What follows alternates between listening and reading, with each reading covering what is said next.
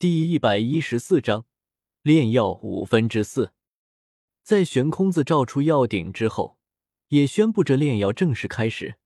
古河右手一挥，青黑色火焰化为空间，掠进药鼎之中，随之在其中熊熊燃烧。可怖的高温一瞬间便将其内的空气烧得扭曲起来。此次炼药，古河只是纯辅助。他负责最为简单的提炼药材和温养丹药，而悬空子三人则负责融合药材及成丹。眼见温鼎已经完成，悬空子右手一挥，无数药材从纳戒之中飞出，在四人周身形成一处药物海洋。九品宝丹的炼制极为繁琐，主材料加上辅助材料足足上千种，而炼药的过程。便是需要将这上千种药材里面的药物精华提炼出来，最后抽取周围空间的天地能量，方才能够保证丹药最终成型。望着这品种繁多的药材，古河脸上逐渐凝重起来，双手虚抓，那悬浮在半空之中的药材便被其接连投入药鼎之中。药材刚刚进入药鼎之中，那青黑色的火焰便席卷而来。将药材一口吞噬，顿时，青黑色火焰变得更加深沉。在古河提炼药材之时，悬空子三人也是用各自的火焰包裹着灵魂力量，钻入药鼎之内。等古河药材提炼出来，随时准备开始融合药材。在感知到三人的灵魂力量进入那药鼎，古河主动控制着靠近他们那边的青黑色火焰收敛温度。不然，以青黑色火焰堪比金地焚天炎的威力，恐怕悬空子三人坚持不了多久。当古河将第一部分药材提炼出来，便灵魂传音告诉三人。当三人表示明白之后，一团团灵魂力量包裹的药材便从青黑色火焰之中吐出，出现在悬空子三人控制的火焰附近。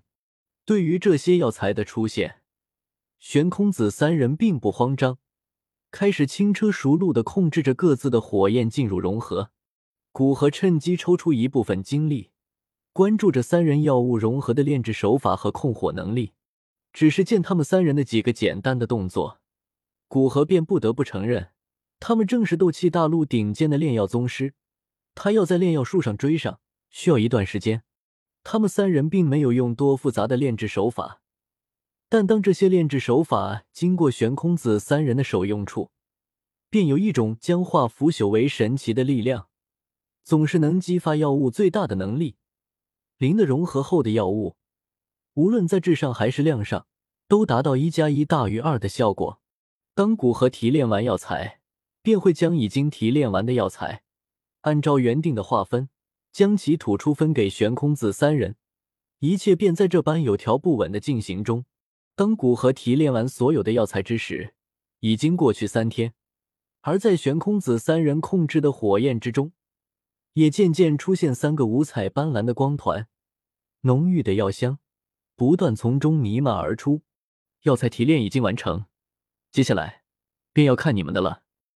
古河脸色凝重的说道，接着将青黑色火焰之中的最后一部分已经提炼好的药材吐出。控制着青黑色火焰缩在一旁，不干扰悬空子三人的药物融合。将下来的药物融合和形成丹药雏形，便是他们三人的事了。古河只要最后温养丹药之时与三人转换顺序便可。那是抽取天地能量灌输在丹药雏形之中，和抵抗九品宝丹成丹之时的丹雷，便是古河的任务。悬空子三人皆是郑重的点点头。随即凝聚心神，开始将青黑色异火最后吐出的药物融合进入他们那已经色彩斑斓的药液之中。当所有的药物都尽数融入三团光团之中，悬空子三人对视一眼，同时点头。随即灵魂之力暴涌而出，进入各自的光团之中，控制着他们缓缓接触。轰！刚一接触。三道无比强烈的光芒便自药鼎之中爆射而出，犹如光柱一般照耀四方。同时，一股无比剧烈的反震之力让悬空子三人脸色一变。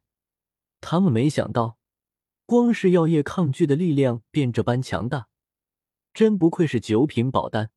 随着继续接触，药物表面所传来的反震力量越来越强大，玄空子三人的脸色也是越发的凝重。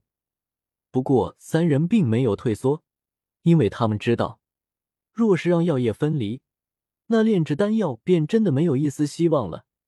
这样一边抵抗药液的抗拒，一边寻找三者之间的平衡点，说不定还有一丝可能成功。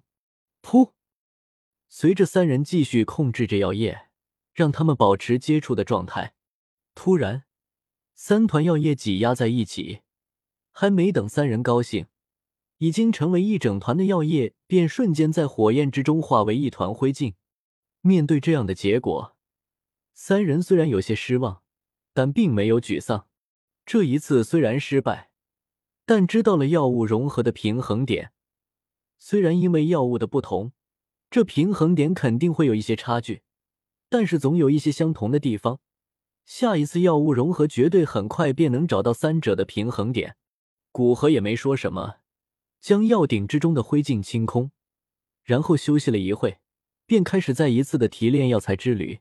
九品宝丹本身便很难炼制，哪怕有三个能够炼制九色丹雷的八品炼药师和一个身怀威力与金地焚天炎差不多一伙的八色丹雷炼药师，但要一次炼制成功，那只能说他们运气的确是太好了。炼制丹药，哪一次不是在试错中度过？哪怕九品炼药师，若是不注意，炼制六品丹药也可能会失败，失败的次数多了。那么，对于炼药失败，炼药师便已经不再当回事了。同样的动作发生在这片山顶之上，又是三天过去，药鼎之中再次出现三团散发着惊人能量的药液。这一次，三人在药液成型之时，感知到另外两团药液同样成型，便开始控制着药液接触。这一次，面对药液的反抗，三人脸色不变。迅速在药液之中找到一处平衡点，三团药液开始真正融合起来。接下来便是将三团药液控制在一个稳定的压力之中，让三者彻底融合在一起。足足过了两天的时间，三团药液方才渐渐缩小，到最后只剩下最后一团色彩斑斓、能让普通人一眼看透的药液出现在药鼎中心。